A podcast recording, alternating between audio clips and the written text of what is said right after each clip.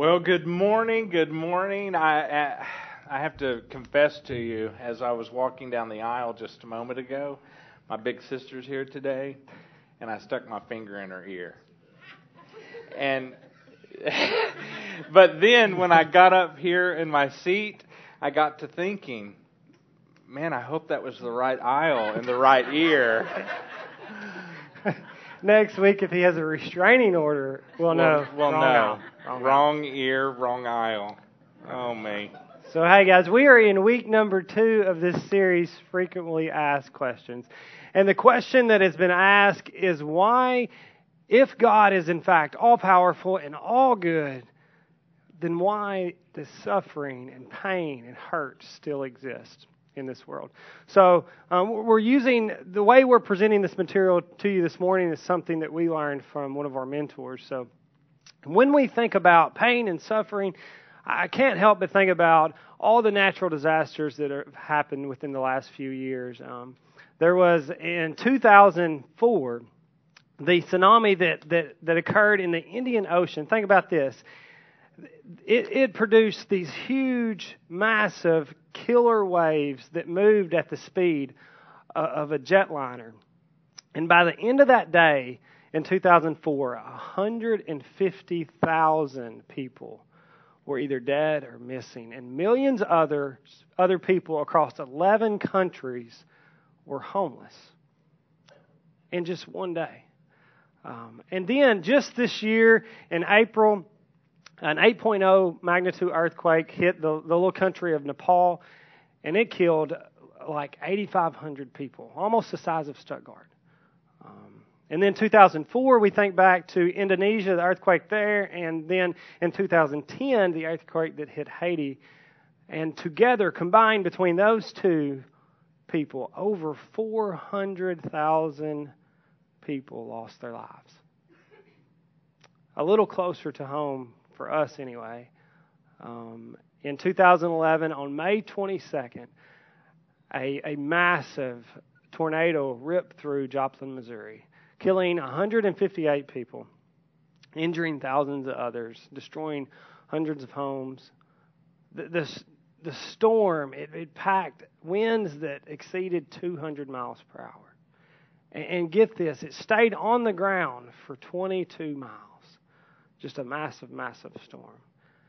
And we may be prompted to ask the question when we think about these natural disasters, we may be prompted to ask this question, how can God, if He is in fact good, either cause this or let this occur? And you know, that may be, those things may still be far removed from you personally. But you... you You don't have to live too long for disaster to hit you more personally, maybe in the form of cancer in your family, or a heart attack, or a stroke, or even some other kind of natural disaster. But it causes us to ask these questions. Well, you know, when current reality, it conflicts with our image or our view of what we think God is or who we think God is, we're, we're wise not to ignore reality, but instead ask, who is God? Who is God? If God is not the God that makes sure all innocent people don't die, then who is God? If God is not the God who makes sure all kids get home safe at night, then who is God? If God's not a God that heals all cancers, all diseases, then who is God? If God's not the God who makes sure all kids that are hungry somehow get fed, then who is God? If God's not the God who answers all the protect me, keep me safe, deliver me, help me prayers, then who is God? Perhaps maybe you've been believing in a God that doesn't even exist. Perhaps your your image of how God ought to behave, maybe that God doesn't exist. Maybe you've been holding God to a standard, or you have been believing in a God as you want him to be. Or it may cause you to come to the conclusion that if there was a good and personal God, then he would not let these things happen, so therefore there's not no God at all. Because God, as you have imagined him, he doesn't line up, he doesn't settle with current reality. You know, maybe there's a, a better question we can ask instead of why. Why is this happening? Why does that happen? Maybe we really need to discover who our God really is. And the truth is, even if, if we're not comfortable with it and you don't want to admit it, God used all kinds of weather and circumstances in the Old Testament and the New Testament to get people to stop in their tracks and ask this very question: who is God? And we're not comfortable with it. We don't have to be comfortable with it. I'm not comfortable with it at times. But in the Old Testament, in the New Testament, in the midst of, of nature taking its toll on humanity, it leads us to ask, who is God? And, and the answer to this question, it happens to be in the very first book of the Bible. And you, you may not believe in the, the creation stuff, and, and that's okay. I, I do. And one of the reasons I do is because Jesus believed in it. And anyone that can predict their own death and resurrection and then pull it off, I'm just going to go with what he says. We have here in the book of Genesis described to us how God began this whole thing. And he had it just the way he wanted it. I'm going to read through some uh, a passage of Scripture in Genesis chapter one. And I'm going to ask for y- y'all's help this morning. When I get to this one word, each time I get to this word, I want you to say it with me. And maybe we can get a sense of who God is through this passage of Scripture. The word is good. It's repeated over and over. So when I get to it, just help me out. Don't leave me hanging, please. Okay. Genesis chapter one. In the beginning, God created the heavens and the earth. And, and the earth was formless and empty, and darkness covered the deep waters. And the Spirit of God was hovering over the surface of the water. Then God said, "Let there be light." And there was light. And God saw that the light was good. Good. Then he separated the light from darkness. Verse nine. Then God said, "Let the waters beneath the sky flow together into one place so that dry ground may appear." And that's what happened. God ta- called the dry ground land and the waters sea. And God saw that it was good. good. Then God said, "Let the land sprout with vegetation, every sort of seed-bearing plant, and trees that grow seed-bearing fruit. These seeds will then produce the kinds of plants and trees from which they came." And that's what happened. The land produced vegetation, all sorts of seed-bearing plants and trees with seed-bearing fruit. Their seeds produced plants and trees of the same kind. And God saw that it was good. good. Verse twenty-one. So God created great creatures and every living thing that scurries and swarms in the water, and every sort of bird, each producing offspring of their kind. And God saw that it was good. good. Then God blessed them, saying, "Be fruitful and multiply. Let the fish fill the seas, and let the birds multiply on the earth." And evening passed, and morning came, marking the fifth day. Then God said, "Let the earth produce every sort of animal, each producing offspring of the same kind, livestock, small animals that scurry around the ground, and wild animals." And that's what happened. God made all sorts of wild animals, livestock, small animals, each able to produce offspring of the same kind. And God saw that it was good. good. Then God said, "Let us make human beings in our image, to be like ourselves. They will reign over the fish in the sea, and the birds in the sky, and the livestock, and all the wild animals on the earth, and the animals, the small animals that scurry around the ground." So God created human beings in his own image. In the image of God, he created them. Male and female, he created them. So God commanded them to rule, to subdue everything. All the animals, to rule over them. They were all under their authority. In verse thirty-one, listen to what it says. Then God looked over all he had made, and he saw that it was very good. good. And evening passed, and morning came, marking the sixth day. When God created it, it was just as he wanted it. It was absolutely perfect. And it was just as, as we want it to be today. But it, it was how we feel, how we desire it to be. But something happened. How did evil creep in? Why does nature not cooperate with humanity? How is it that you don't have to teach a two-year-old to throw a temper tantrum? There's not a class on it. There's not a seminar held on it. It just Although happens. I, I was in Walmart last week, and I think I saw a two-year-old passing out business cards offering a seminar on temper. Giving examples, yeah, too. Yeah, yeah. They, it, they just know how to do it. And it's not called the Terrible Twos for any reason at all other than it's pretty bad.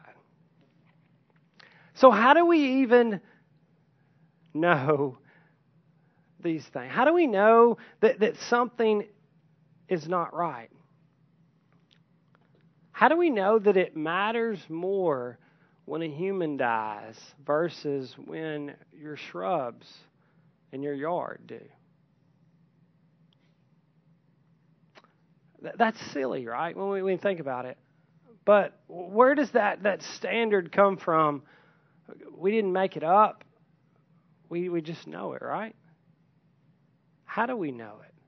How do we even know that, that this is not how it should be, that, that it could, could be better, that maybe it should be better? Where did the evil come from, Harley?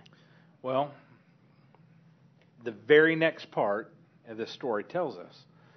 When God put Adam and Eve in this garden, he said, "This is good and this is great, but I give you one rule." One, just one. God is not a God of a bunch of rules. If you, if he gave them one single rule. He said, "Don't eat of that fruit off of that tree right there. Anything else you can eat from. Anything else you can do. Don't do that. Everything else here is yours. But if you do eat of that, you're going to have something that will drive you crazy for the rest of your life." And God described it as the knowledge of good and evil. And that is why we are so aware today of how things could be and how things should be, but they're not. And that knowledge, it drives us crazy. It, it infuriates us. We know that it is wrong to abuse children. And when we hear about it, we are horrified. Because we know that ought not to be. It's the reason why you try to make your kids behave. It's the reason why we try to create for ourselves this wrinkle-free life. But we never make it. We know that things should be better. And we never really get there, and that frustrates us. In this moment in the garden, sin came into God's perfect creation. And with it came the knowledge of good and evil. And that very knowledge drives us crazy because things on earth today are not as they should be, and we know it. Now, isn't that amazing? The Bible here answers this question, and it at the same time gives us another clue as to who is this God Who is this God? When we gain this knowledge of good and evil, God did what any good father would do. He judged sin. And we may say, God, you overjudged sin. So let's say you're walking through Walmart and you see a teenage son and he is yelling at his father as loud as he can. He's cussing his father, screaming at his father, using profanity, being disrespectful, all very public. And the father does nothing. Now, would you say, now there is a good dad? No, you wouldn't say that. You're, you're trying to eat at a restaurant. And next to you is a table full of screaming, yelling, crying kids. They're throwing their food. You, you've ate next to my family at a restaurant. I, I tried to disguise that. No, that's not about your family. You have a great family. But you you know what I'm talking about. You've been there. And they're throwing food, they're screaming, and the parents are just kind of oblivious, and they're just trying, they're giving their kids anything they want in your life. It's driving you crazy. I mean, you want them to die. Or leave, whichever comes first. It doesn't really matter in that moment. And but you're not saying to yourself, now those are Those are good parents. You're not. Now, what would you say of a God who allowed his prize creation, of all of his creation, his prize creation, Adam and Eve, what would you say of a God who, who allowed his prize creation to disrespect him and disobey the one single only rule he gave them? Would you say, if he allowed them to do that, there's a good God, there's a good Father? No. Now think of it. When we see nature around us, nature wreaking havoc on this land and on humanity, it's actually a reminder that God is good and God is great. So good and so great that he could not, as a good father, could not turn a blind eye to sin. Now, after they ate that fruit, committed that sin, Genesis chapter three tells us how God judged them in this scenario. And we're going to read about that. Genesis three, verse sixteen. Then God said to the woman, I will sharpen the pain of your pregnancy, and in pain you will give birth. Ladies, blame it on Eve. And you will desire to control your husband, but he will rule over you. Now, this is so interesting because God's plan for relationships were perfect Relate, perfect relationships where they got along all the time. I mean, they were perfect. There was no problem in the relationships. But now, now, part of this curse, part of this judgment is that you and I, we are going to have problems in every single relationship for the rest of our lives here on earth. You see, good news, right? Yeah, good. You are so encouraged but right now. But see, it's it's not just you. I mean, we're involved in it, but it's part of this judgment. It's part of this curse. It's part of the judgment we just have to live with. Relationships were meant to work, and they're going to be a lifelong struggle. It's part of the judgment, part of the curse. Verse seventeen, and to the man he said, since you listened to your wife and you ate from the tree whose fruit I commanded you not to eat, the ground is cursed because of you. That's what he said.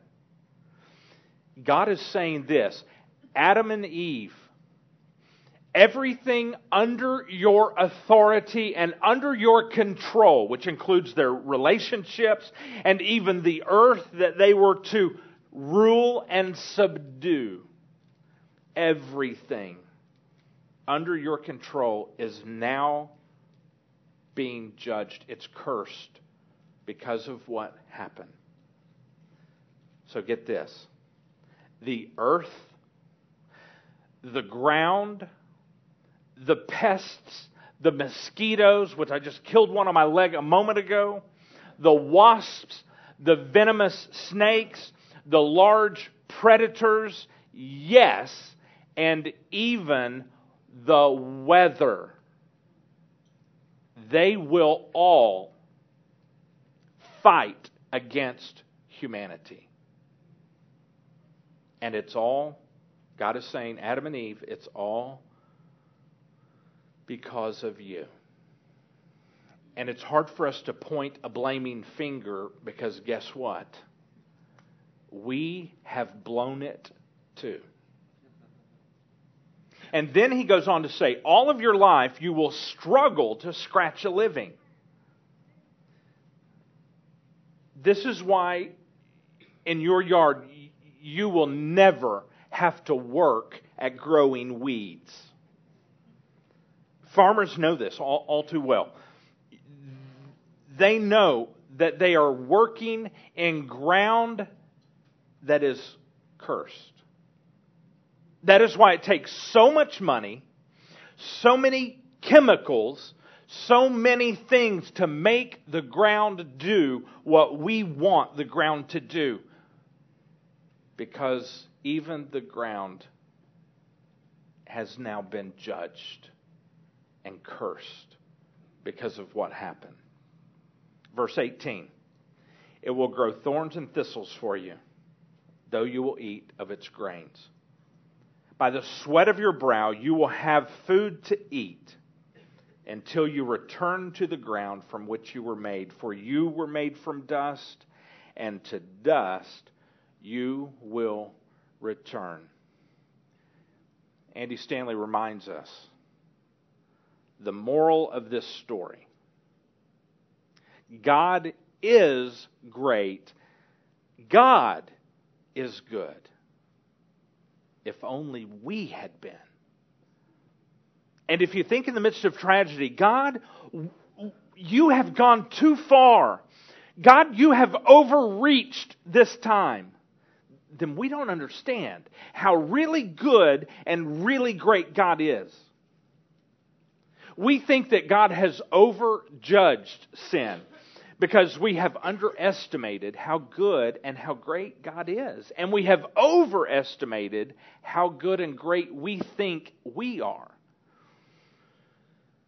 And when we feel the sting of this world, the brokenness and hurt of relationships, the pain of sickness, and the agony of tragedy, we look at God and we say, God, you have gone too far and you are not fair. And God says, no, no. You've underestimated my goodness and, and, and you've overestimated your goodness.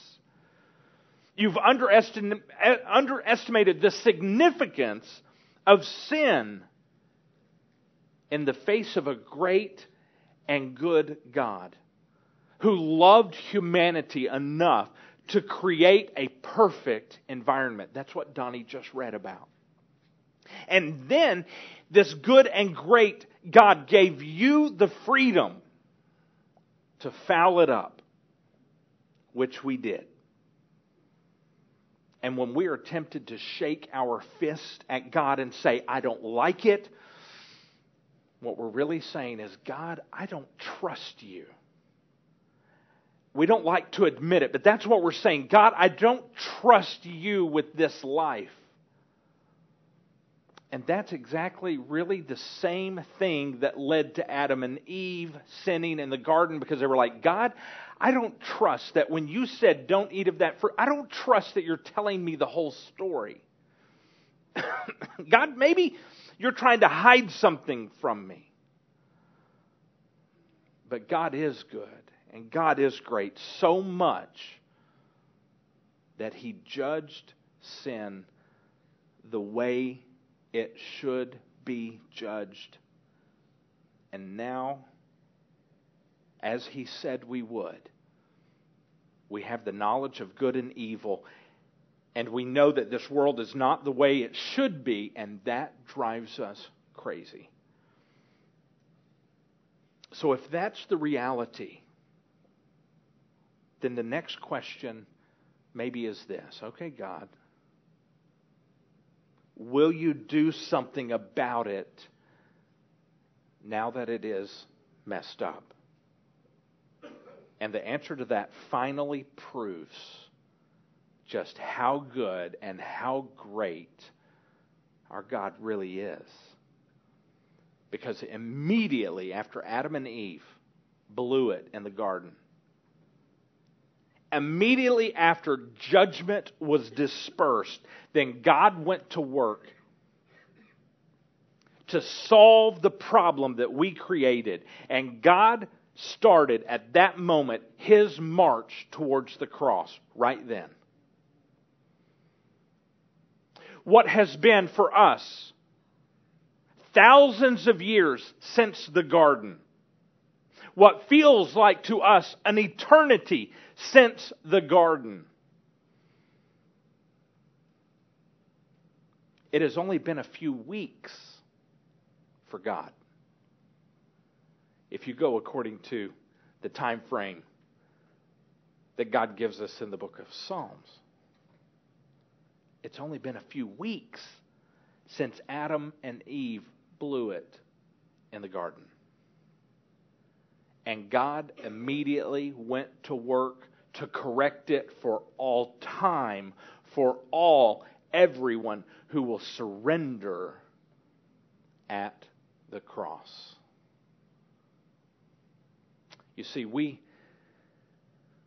we blew it in the garden. And daily we're reminded that we live in a world that is cursed and messed up. But when we look at the cross, we are reminded that one day God is going to escort us into a new heaven and a new earth, his perfect creation once again. Our bottom line says this, and I hope you will remember it. It says, tragedy reminds us that things are not as they ought to be, but the cross reminds us that one day they will be. The Bible tells us that Jesus was addressing, after he died on the cross and rose again, one of the conversations he had with his followers, he said, listen guys, I am going to a place and I'm going to prepare for you there a place. I'm going to work on it. I'm going to prepare for you a perfect place once again. And where I am going, I'm going to come back and get you and take you to be there with me. He says, you know where it is, right? And then Thomas, one of his followers, he spouts up. He's like, I, I don't know where it is. I'm concerned because I don't know where it is. But you know, Jesus has answered that question for us. When Jesus said, I I am the way, I am the truth, and I am the life. No man comes to the Father. In other words, no man gets to that place. No man comes to the Father except through me. Jesus died on the cross and rose again three days later for you to get to that perfect creation once again. And my hope for you this morning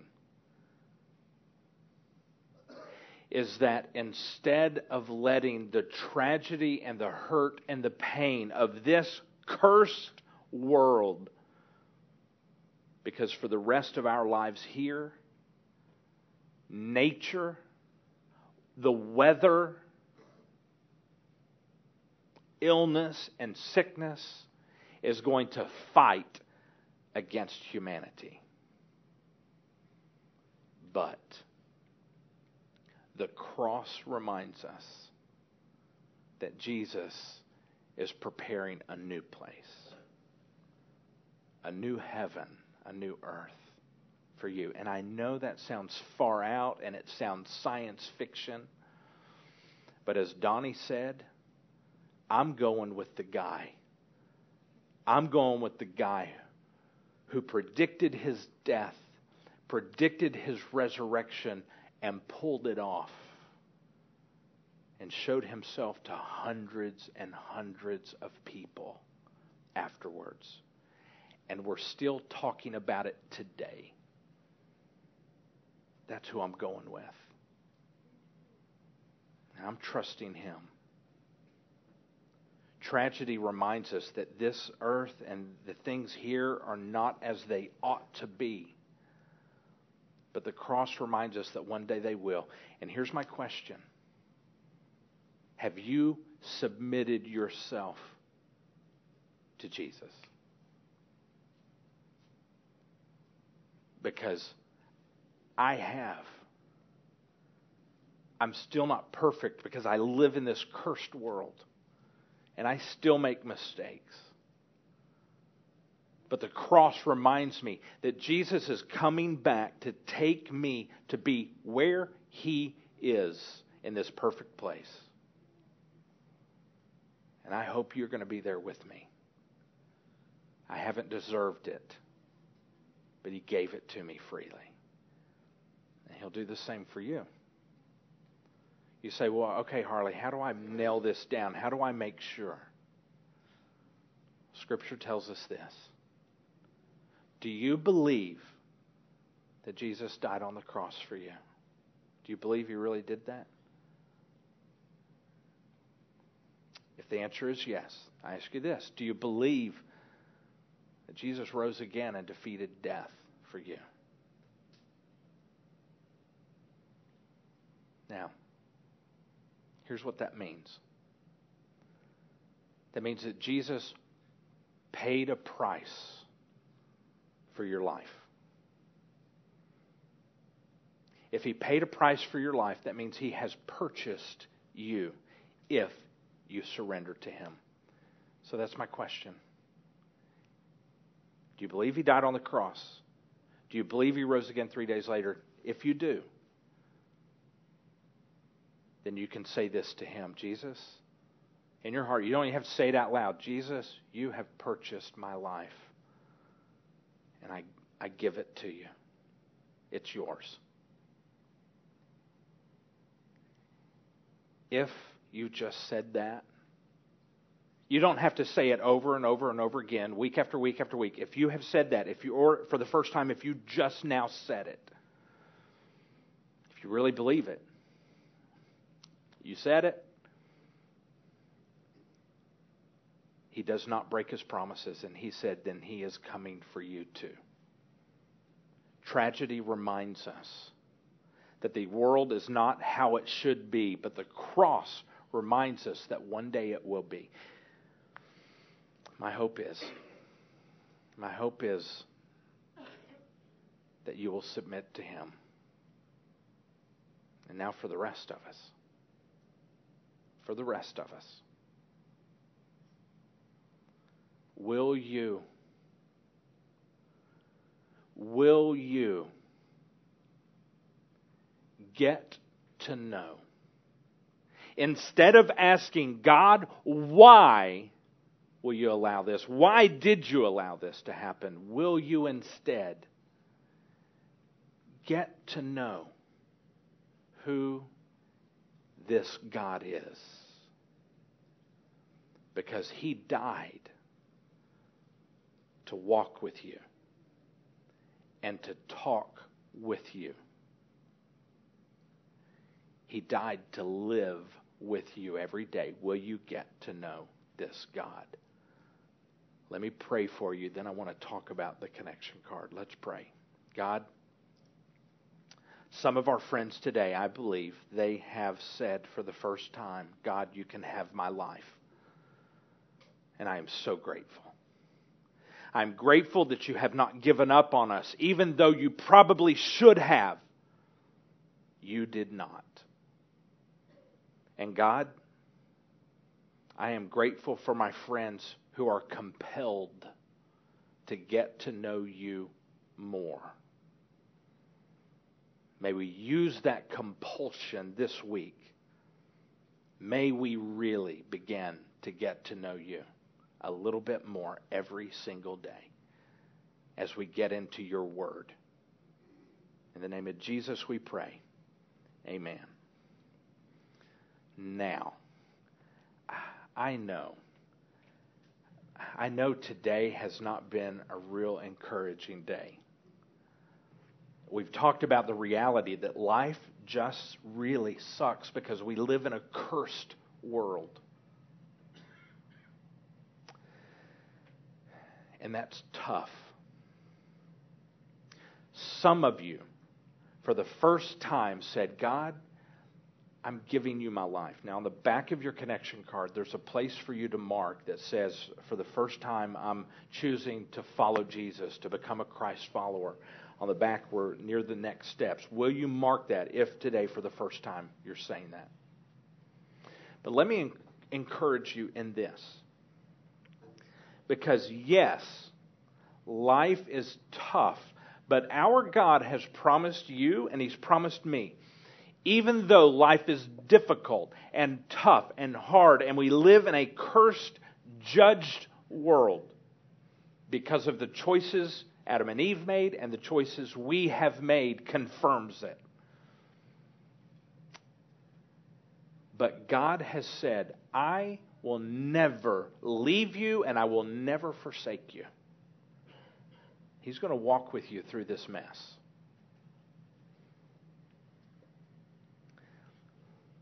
But guess what? You're still here. You, even through the things you've been through, you are still here. And if you're a believer, if you're a Christ follower, why is it that God did just not, did just snap, as soon as you believe that He didn't say, okay, let's take you to this perfect place. Just snatch you right up and take you away. But He didn't. If you're a believer, you're still here, right? God has not left you in this mess and pain and hurt and the sickness in this cursed world to torture you. He has you here for a purpose. You are here still for a purpose, for His purpose. Let me share that with you. The tragedy all around us reminds us we live in a cursed world. But the cross reminds us that it will not always be. You are here still. So that when you leave this movie theater in just a moment, you are surrounded by your friends and your family, and you're surrounded by people that you are going to meet, even people that check you out at Walmart. And God has placed you here for, left you here now for the purpose of making sure they have the same hope that you have in the cross, even though they live in a painful, hurting, messed up world now. And somewhere very near you is an empty seat And I'm just going to tell you, you are here to have that person beside you so that they can have the same hope that you have in the cross. As you leave here today, that is why we are here.